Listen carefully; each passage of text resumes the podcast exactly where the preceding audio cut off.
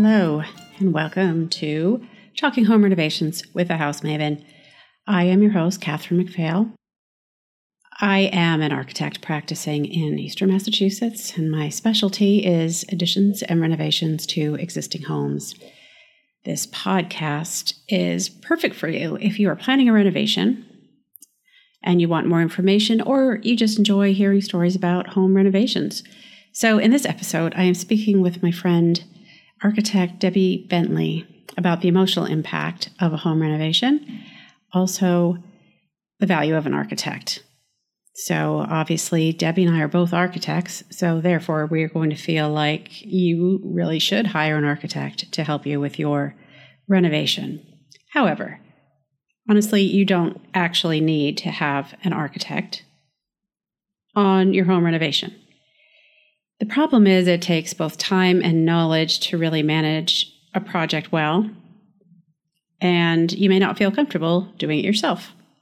But if you do, more power to you. And I have some information on my website about some tips for designing, code issues, and other common mistakes to avoid, and that sort of thing.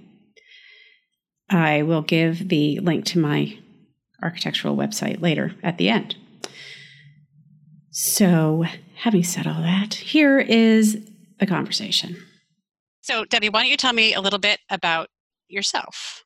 Um, well, I'm, as you can hear from my accent, I'm not from America. I'm British, um, and uh, I'm an architect, a British architect, and I'm married to an American, so ended up living in Massachusetts. Um, and we have traveled around the world in the last 20 years. Um, I've worked, I've been in Japan and um, in the Middle East, in Bahrain and Abu Dhabi. Um, I've taught architecture, I've practiced architecture, and um, I'm this recently I've become much more involved in the sustainability movement. I've actually always done residential in all my life. Um, the uh, you know I've done tiny little huts, um, and I've also built palaces. For palaces, yeah. I know that's pretty cool. so my range, when I say I only do residential, quite yeah. large. yeah, there's residential and there's residential. So, um, yeah, how big is your chandelier? You know when you get that question. uh, so we were talking recently about the emotional, the emotional aspect of home renovations that I think people don't necessarily think about very much. Do you want to talk about what yeah. you meant by that? It actually doesn't matter whether you're just a regular homeowner or the king of Bahrain. Actually, doing work to your to your house or to your home is it's almost like um, having a member of your family who is not well and they're in hospital and you've had to give them their health and well-being over to um, professionals and you have to trust them. So your stress level is actually quite high. Mm. um, and i think that people don't realize that, that when they're sort of doing work to their house you not only are it's it's their dreams and aspirations it can also be when when you're you have to uh, do work to your house because it it needs um, maintenance yeah. Uh, or or it's had some you know there's been some rot or whatever um, it's very very stressful yeah and and uh, this is actually highlighted we're actually doing some work to my own house and i've noticed how my husband who's normally the coolest most relaxed guy um, suddenly he gets very stressed mm. In fact, yeah. we're, we're, about to start de- demolishing, and he's going around running around with a ladder trying to make sure everything is just right for the builders. Do you have any advice for people who are? I mean, well, obviously, there are usually two people involved, and so sometimes people would react differently, or you know, certainly absolutely. not agree. Absolutely, and I think I think you can see it in in people and the client who get stressed, and also um, there is this whole element of you're having to give your house renovation over to professionals. And then when the builder comes in and the architect, they might be having a discussion, you know, it's like there's there's like you almost have to stand back because those are the two professionals sorting something out and discussing what is the best way forward. Um, but actually, when I was talking to my husband about what, talking to, with you today, he said, "I oh, also don't remember this. Also, the stress is added in because there's a financial issue.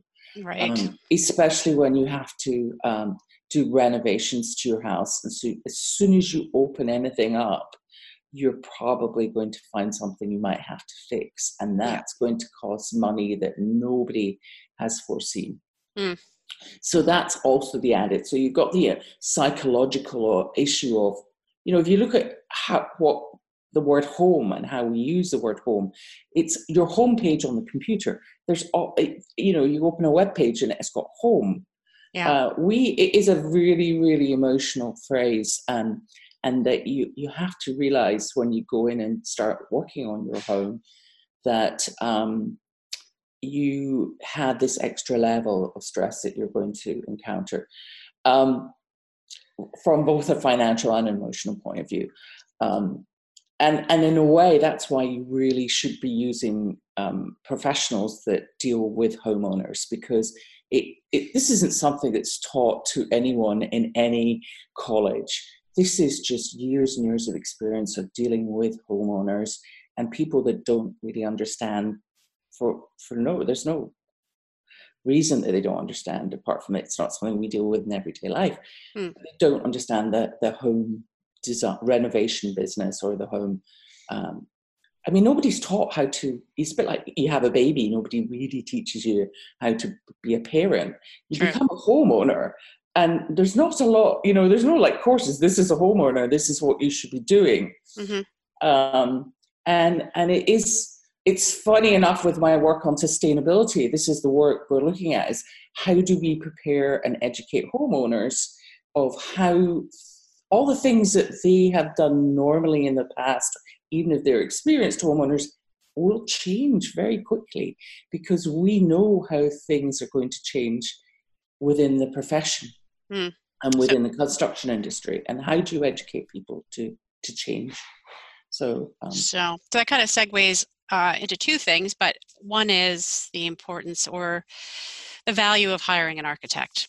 Oh, absolutely. I mean, we're talking, to architects here. Well, yeah, so obviously we think we're pretty important. But I, I think that, that I spend the majority of my time sorting out problems that have very little to do with creating beautiful spaces. Right. And, um, homeowners come out, and I'm where I work out um, further out further out in the metro suburbs than you do. So my um, my lots are very, you know, we have two acre lots on average here. We have wells, we have septics, we have all this sort of infrastructure that is unique to the site that has to be resolved before you even think about doing any work to your house. Yes. And then we haven't even talked about the orientation of the sun and you know the views out and all this. So a lot of the stuff I do, can you get access to the site? You know, how many trees do you have to cut down?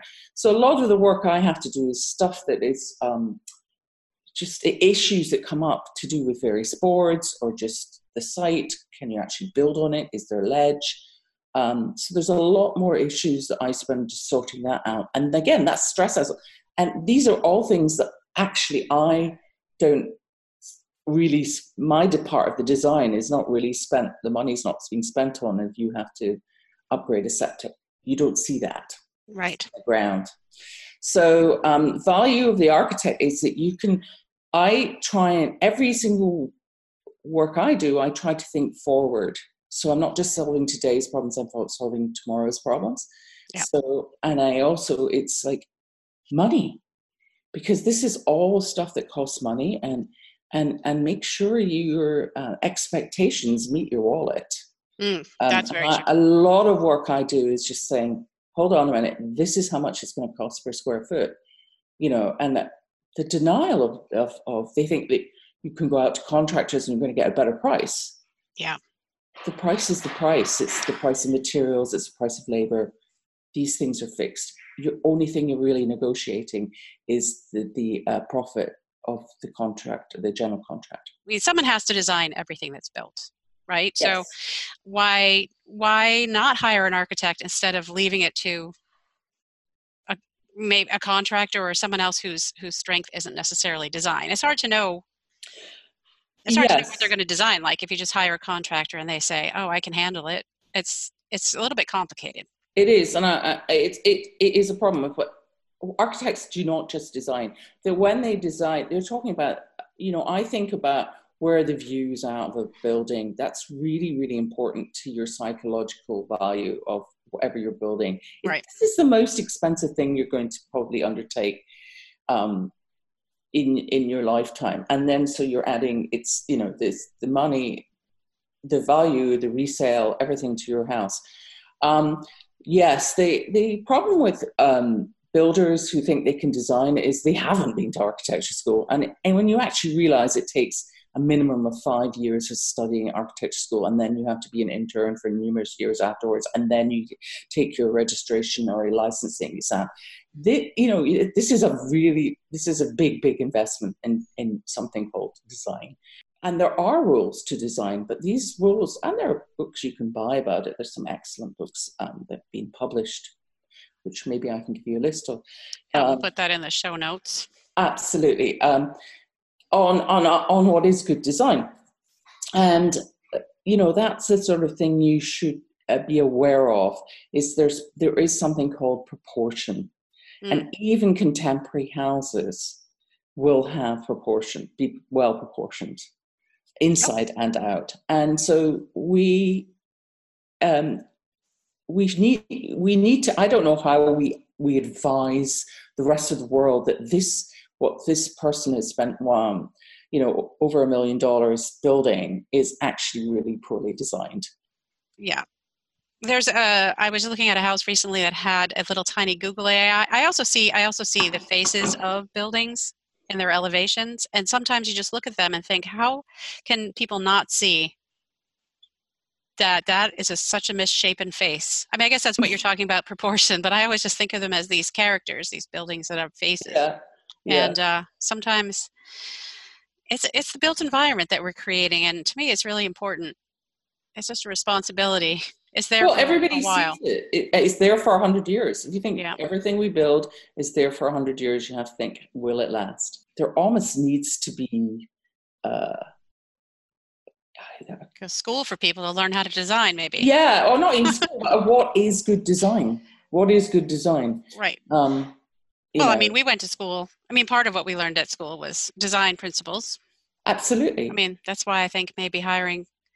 That's someone. why, yes, it's like saying, I, I'm going to have, um, I, I'm going to have this really expensive alteration in my house, but I'm only going to use a plumber. That's what I mean. Like, well, if you get a plumber to design your house, well, a builder is actually got no more. Uh, they know how to build. I hopefully they know how to build. Right. Um, but uh, they don't necessarily, they, in fact, they, they, they don't know how to design. Designing an addition or a new building onto a site, it's what are the spaces that you left have left over. So in one case, I just it's just a it's just a garage. It's nothing you know fancy that, but we actually had to decide where we located it on the site. So we created an two courtyards. We've created an entrance courtyard as you come into the house, just from the arrangement of the um, the garage in the house. And then in the back, we actually created instead of having a backyard, we created a back garden courtyard. So these are the sort of things when you do work, you have to think about what are the spaces you leave over, and how can that actually add to the enjoyment and um, the atmosphere in the house, mm. or in the car, in the whole whole project. So the space is left over, the other things that people don't often think about. That is true. Often, when someone's doing a kitchen addition, for example, there's this big space where the old kitchen was. It's just a big, empty space. I think of it as kind of bowling alley space that is, is not not you can't furnish it. It's not useful. It just creates this cavernous, weird transition space. So there's not enough room in the houses. At least where I work, there's not really enough room for the for that space to be there. Because we don't we're pretty cramped over here so i know i know. It's just it's quite that's why it's quite interesting having this dialogue with you because we do work in completely different types of houses. Yeah. Not that i haven't worked i mean obviously we've both worked in our respective other areas beforehand because I, I, used to work in london. Sure. Um, uh, you know squeezing two pints into a half pint pot. Um, yeah that's it that could be a tagline for me. I like that. I like that expression. Somebody says, "Why should I hire you?" And I go, "Because in actual fact, my fee is very small compared to um, the rest of you know the rest of the whole process. Right. Everything else, it's tiny, and but this is the thing that guarantees that you will get a um, a good result. But it's tiny; it's nothing. Yeah. Uh, compared to what that can go wrong if you build something in the wrong place. hmm Yeah. uh, if you don't get the best results. Well, I mean, we are both biased, but I do think it's worth um, really thinking about whether or not you want to spend the money on an architect. And we would say, yes, you should spend the money on an architect because everything we do, they'll someone has to do, and having all that experience is really worth something. Where we don't have to reinvent the wheel. You know, we've done it all already. Exactly, exactly. Um, yeah, and it's it's interesting because there are. I mean, you, when you interview an architect, there are different architects who have different styles and different approaches. True. So you have to find the one that fits you. And I, I, you know, I should actually say, you know, I'm I call myself an architect. I'm an architect. As a British architect. You know, I haven't. Um, there's a lot of licensing issues. hmm Yeah. Um, and but it's interesting. So technically, I'm a designer here, and, and like you would be in the UK. Yep. And um, but the issues are that um, I've actually gone through the education, and Yes. um, and and have a lot of experience, and um, I so that's what you really really want to to think when you're looking at looking at somebody with you know who's got the reputation and has got the experience of going through that and has actually you know you you can look at their work and say yes i really like that um, Mhm. uh, but um, and i just like to say all architects would love to design modern Well, yeah. Uh, we don't get a lot of call for it around here. I know, I know, I know. It's it's so so. I mean, I I I've uh, I came here and I kept like going, "Hey, I'm coming to America. It's so modern," and it's like, what? Yeah. You know, we've had this other discussion, but you know, I think that's the thing. We we would buy the fanciest car, and then people want retro houses. I think that's very interesting. That's a whole nother. That is a whole nother. Well, I'll have to have you on again. There are plenty of. We could talk for a long time about a lot of a lot of things. Well, thank you very much. I appreciate your time, and I um, will have you back to talk more about sustainability sometime soon. Okay, okay, that sounds great. Thank you for inviting me. Yeah, thank you. See you later. Okay, bye. Well, that's it for the episode for today. Hope you got something to take away from that. I'll be inviting Debbie back later to talk about my environmentally friendly guide to renovating. And uh, if you have an idea for an episode or a question you'd like to have answered in a future episode, please email me at thehousemaven at talkinghomerenovations.com. Also at talkinghomerenovations.com, you will find the show notes and links to social media. You can follow me on Facebook, Instagram, and Twitter. It would help if you would send this link to two friends who could use the information, planning a home renovation, or just might enjoy the podcast. I am Catherine McPhail, and Talking Home Renovations with a House Maven is produced by my architecture firm, Demios Architects. As I mentioned earlier, I have some useful information there in the form of blog posts and other articles that I've written. www.demiosarchitects.com. And soon I will have my guide to environmentally friendly renovations there as a free download. So please check it out. I want people to get that information. I think it's very important for all of us to be thinking about how we could have a minimal impact. And let's see, the Blackberry Festival Foot Race is the really awesome tune being played at the beginning and end of my podcast. It's a Scottish jig in D minor by David Fisher, and it's played by Hanneke Cassel. So until next time, remember, it is okay to dream.